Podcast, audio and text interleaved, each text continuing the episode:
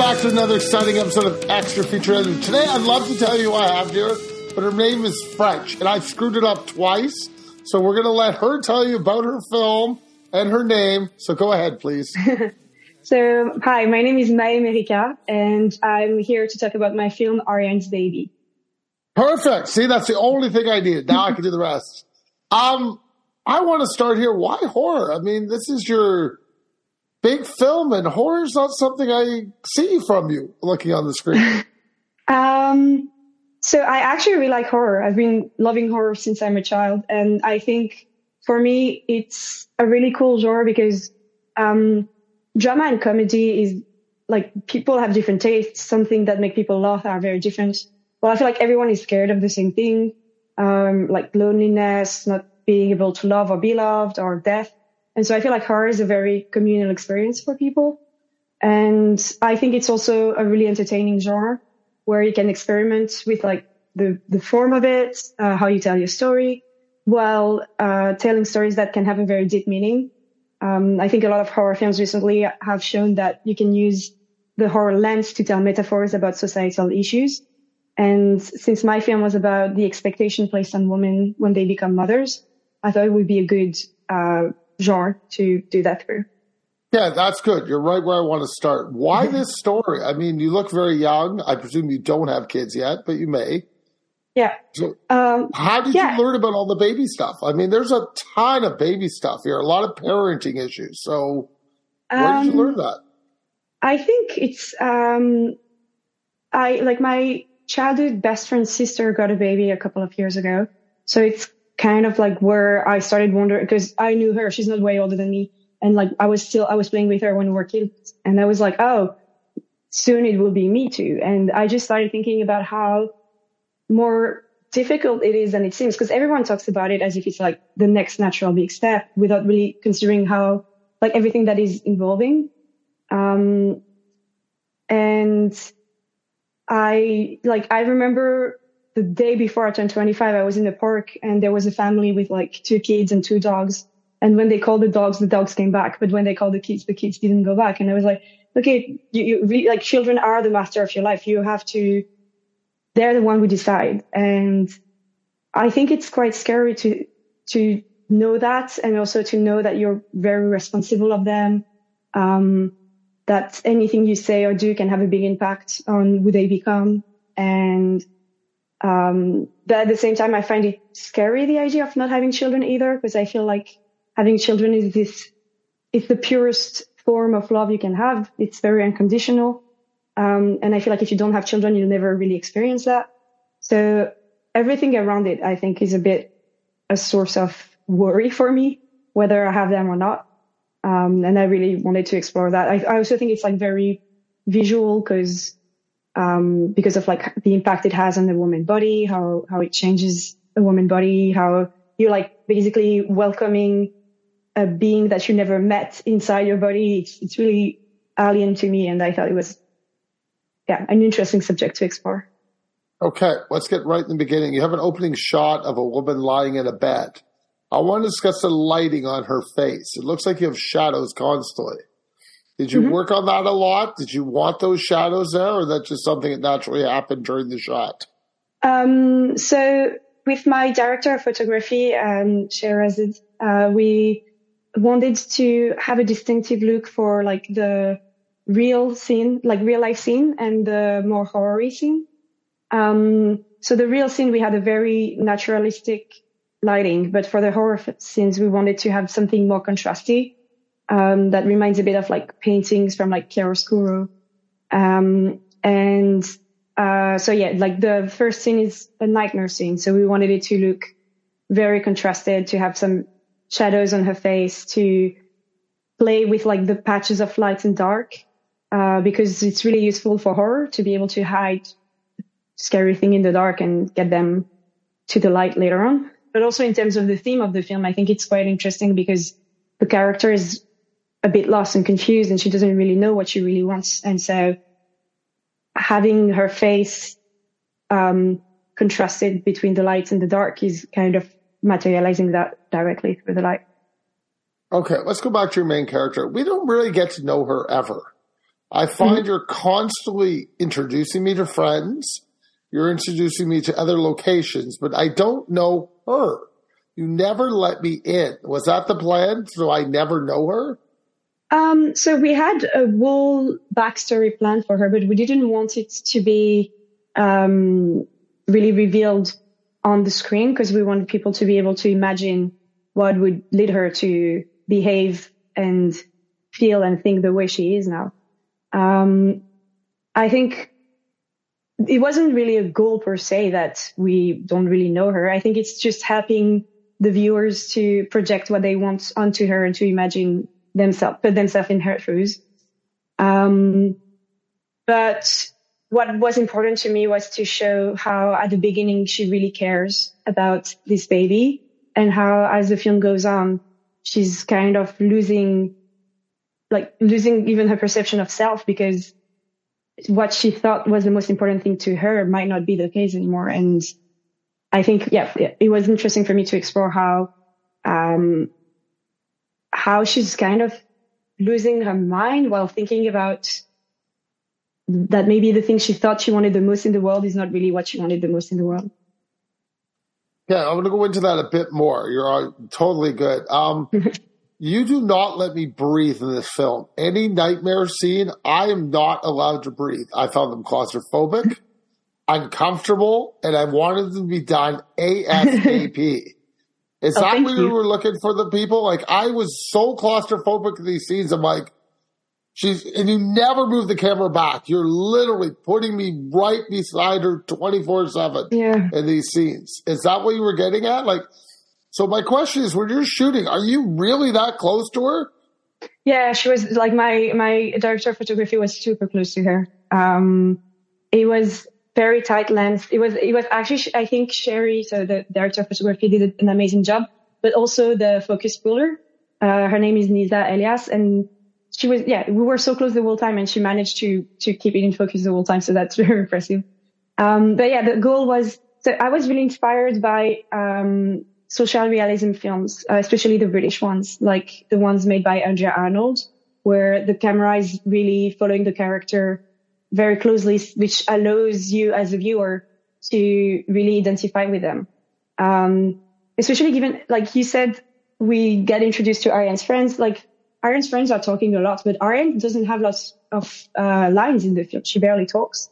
And I think to be able to understand what she's going through, it was really um, a good decision to have the camera very close to her so we can experiment the world the way she experiments it and that's even more useful for the horror films because we wanted that was one of the, our goal to to make the audience scared to make them want like they want to escape it because that's how Ariane feels. And um, yeah being very close to her I think facilitated that. And also created a lot of because to me the scariest film are the ones where you imagine what is lurking in the shadow. You don't really need to see it. And by being so close to her the whole time it also allowed the viewer to start freaking out about how close the monster really is to her and how much of a threat uh, the monster can be depending on the distance he is from her. And yeah, it, it allowed to play with the imagination of the viewer. Okay. I do want to get into the monsters. You should brought it up. I'll jump a little bit ahead. Am I supposed to assume, I don't know how to answer this without ruining something. Is the monster real? Because I, I, one time I thought yes, one time I thought no, and in the end, I can tell you, I think it's ambiguous. I don't mm-hmm. think you allow me to make that decision. I think the um, in the very first versions of the film, I had written the monsters were real, and then as I was progressing with the screenplay, it would change and they would become like it would become more ambiguous. And towards the end, when I was editing the film, I was thinking about how would it be if I presented it as it's purely in her mind. That's the way um, I took it. Yeah. So I think for me, because initially I wanted to have this ambiguity whether or not the monsters are real. But to me, this is, I didn't want the viewer to finish at the end of the film thinking, oh, is she crazy or is it, is it real? That my point was not to, for the viewer to try and guess what's real from what's not real, but rather to imagine how that impacts herself and her perception of herself as a mother. And I thought that um, by um, by going with the um, thesis that it's all in her mind, in the end, it's not diminishing the film. I think it's adding even more because it makes you question as a viewer, oh, is she able to take care of this child if she's doing so badly mentally? And I think that's what she's realizing at the end as well. So the fact that the monster might not be real doesn't make them less scary because it reveals an aspect of her that is really scary. Yeah, I'm going to stay with the monster for a couple seconds. You have a shot with the doorbell rings. Yeah. You show me a green eye. Yeah. I thought that was right. a lovely shot. What Thank is you. that green eye made of? Um, so we used um, peacock feathers and we had uh, got this like bubonic type of eyes that we glued on it. Um, Ah. This monster, I wanted him to have a lot. So I, there are a lot of reasons why he looks the way he looks. I wanted him to look uh, like he has lots of eyes over like everywhere because I think as a mother, that's what you have to have. Like you have to be able to look at your child at every moment. Uh, I'm very scared of birds as well, so I wanted to include that because, yeah, they're like they really provide me with a proper physical reaction. Um, and so this monster was supposed to represent how a mom has to be like really on top of everything to be a good mom and how sometimes that makes them like almost too smothering, which is why the monster is like on the verge of smothering Ariane. Um, so yeah, I wanted to explore the fear of becoming like a helicopter parent who's too intense about parenting through this one. Okay, the makeup on the monster was lovely. I quite enjoyed that. I want to give a shout out to your makeup artist. Yeah, Sophie Baverstock. She's really, really talented and she's so smart. She has so many ideas of little details to add up to make it even better. It was really nice working with her. Yeah, I want to go back to the first scene that we have of the mom and the baby in the crib.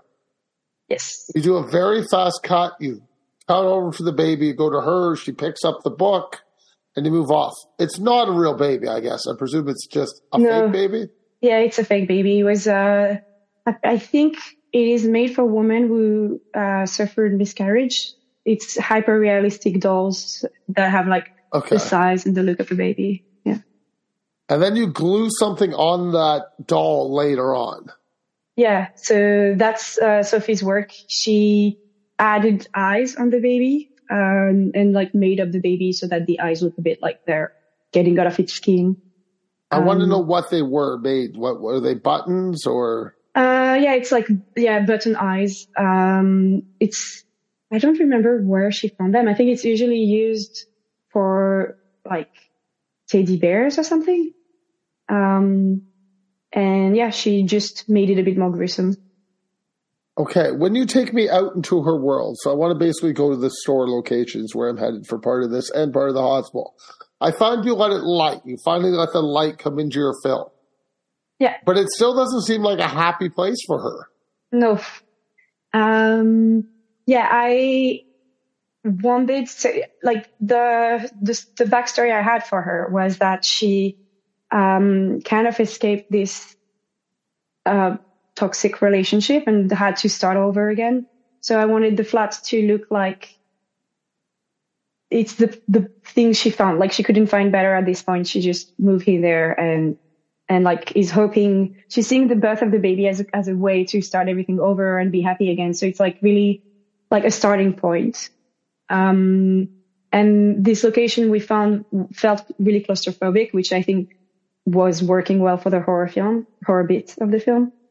Um, and it had like this weird inside window that was giving from the room inside the kitchen. So it allowed us to play with depth. And I thought it was great because it was a claustrophobic big space without looking too plain and too uh, shallow.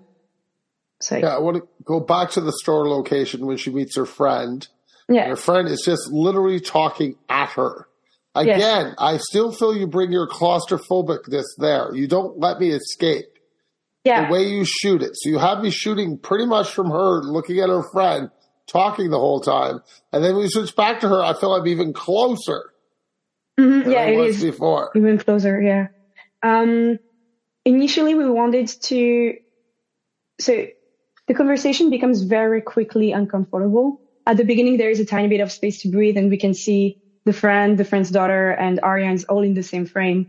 But as the friends keep talking and talking and talking and becoming super overwhelming to Ariane, um, we wanted to get it tighter and tighter to show how Ariane's feel really trapped in this conversation. And this conversation is a bit, the, in the film, it's a bit the beginning of the moment where we get a sense that Ariane is maybe not as ready as she thinks she is.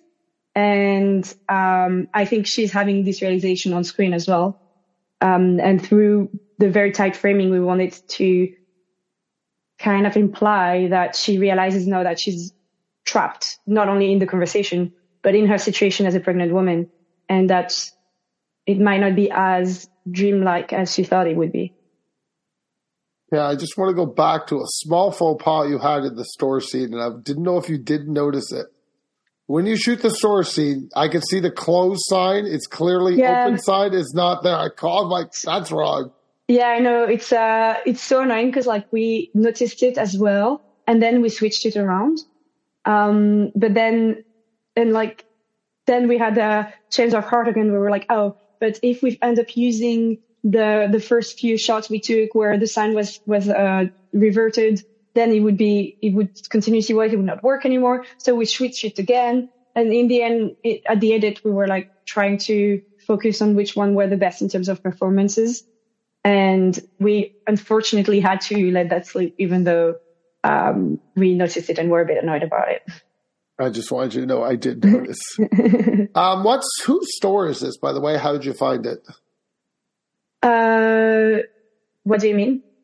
Whose the store, store sorry. it? The store, yeah, sorry. Uh, the store. It's um, it's a store uh, in East London. Uh, it was very difficult to find. Like all the stores I've been going to, they were not really keen on letting us shoot in their uh, store. They would like they would let us do it, but they would ask for a lot of money for it. And these people have been kind enough to let us shoot there for an amount of money that was totally reasonable.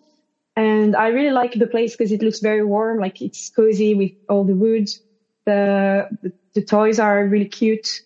So it created a good contrast with our internal state, I think. Okay, what is the Chad Butters? You bring it up near the end of the film. The sorry, the what? The Chad Butters. I might have written it down wrong. Chad. Chit Butters. Don't worry about it. That's all right. I wrote it down when I was watching it. So, as you're filming as a student, do you have people helping you out, or you're on your own? Because it's your thesis, right? Yeah. So um, we are kind of on our own. Like we have, we we can go back to our teacher to ask for advice. Like they are quite present in the pre-production phase, where like they monitor how we are progressing in the in the pre-production phase.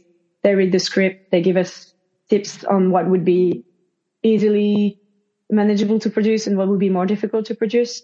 But once we're on set, we're alone and, uh, yeah, we're just doing it by ourselves. Um, but it's nice because like I worked with a lot of people from my school. Um, and I also, some people also came from outside the school and joined the project. Um, and it was, it was a really cool team. I was really happy with it. Uh, yeah. So yeah, we, we shoot it a bit by ourselves.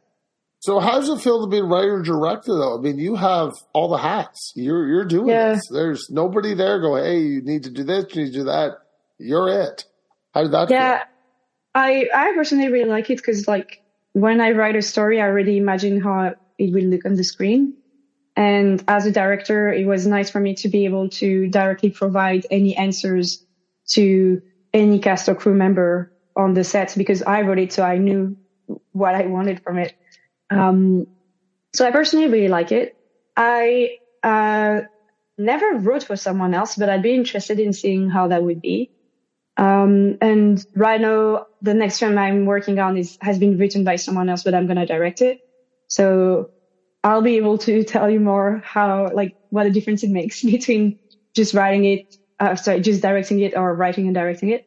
Um, but I think for some, like this project was very personal to me and it was important that I knew the story really well. So it was nice for me to write it and direct it, even though sometimes it was a bit stressful because I was also producing a big part of it. And, uh, yeah, so like I had to think like creatively, socially and, uh, logistically all the time. So by the end of it, it was a bit exhausting, but it was still nice to know everything at every phase of the process. Okay, I'm going to now ask you three fun questions. You couldn't prepare for them. Don't worry. okay, um, I'm ready. Favorite, your favorite film, please. Right now, it's it changes a lot, but right now it's Raw, but I cannot pronounce it properly, which is a bit annoying. It's That's right. R A W. That's uh, it. You uh, got it. Yeah. Raw's right. I know it is. Yeah. French film. Yeah, from Julia Ducournau. Uh, it's really good because it's doing what I was mentioning at the beginning of the interview. It's using horror to tell something about some social aspects of living as a as a young uh, woman who starts living her adult life. Um, and it's it's surprising. You never really know what's going to happen. It's funny at times. Um, I think Julia Ducournau is, is really talented. Okay, one film. I mean, you're young, so I'm going to let this go. I mean, you're younger than me. One film you've never seen but should have by now. Oh, you know, this there were a lot, but I saw them all this year. Like I've, until this year, I never watched The Wicker Man or The Exorcist or 2001: A Space Odyssey. Oh, we're doing horror films. Okay. Have you seen Peeping Tom? No. Oh no, no, no. Actually, I did. It's just in uh, French. It's a different. Like I, I don't know why I know oh. French title. Yeah, no, I did. Again, I did this year. It's like all, okay. all this year. I had my big discoveries. Um, but no, I guess there there are a few. I just cannot think of them. Like they're on my list, and I'm just like, oh, I have to watch them, but I never feel in the good mood to watch them. Um, hmm. Oh yeah, I've never seen Forrest Gump actually. Um, yeah, you're not missing anything. I'm not missing much. okay, since you are a student in London, I think you're still in London. You may not move yeah. by now. What's the one thing you recommend people do when they visit London? Oh, um, so I I personally think that uh, there are like a, a, few nice touristy places to go see, like Big Ben and the Palace and everything. But to me, what is interesting about London is not really the this touristy place. It's more like walking around the city. I personally love walking along the canal. Um, there is you can walk from Victoria Park, which is very east, until central London that would be like an hour and a half walk, but it's really nice because it allows you to go through a lot of different neighborhoods and every neighborhood in London is very different from one another. So you can get different vibes. The water is pretty. Um, you can stop at a pub and yeah, I think just trying to get a sense of all the different neighborhoods is the best part of London because they're so diverse and each of them has their special thing. If somebody wants to get a hold of you, how best do they find your work? Uh, sorry? How would Can they find your work?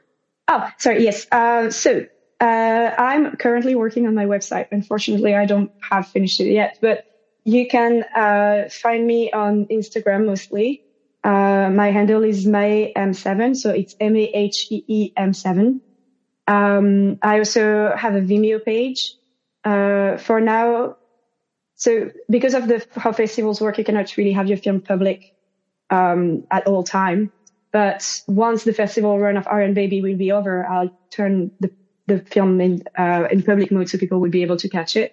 But it's also showing at festivals. So it's, uh, the next festival it's going to go to is in England.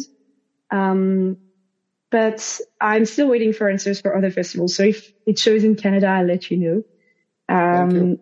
but yeah, it's, uh, yeah, that would be the best place. Hold on. Yeah. You want me to help you out? It's going to be showing at the Horror by the Sea Film Festival at the end of. January. Exactly. Exactly. Yeah. But you got to put that out there. I'll help you. Yeah. Sorry. At Southend-on-Sea. Yeah. And yeah, no, I'm very excited because uh, it looks like it's a great festival and it looks like it's going to be very fun. I love horror film festivals. well, I hope you attend in person then. Yeah, I, I will. I, if I'm not sick, I'll be there. Thank you for your time and have a great day. Thank you very much. Thank you for the interview.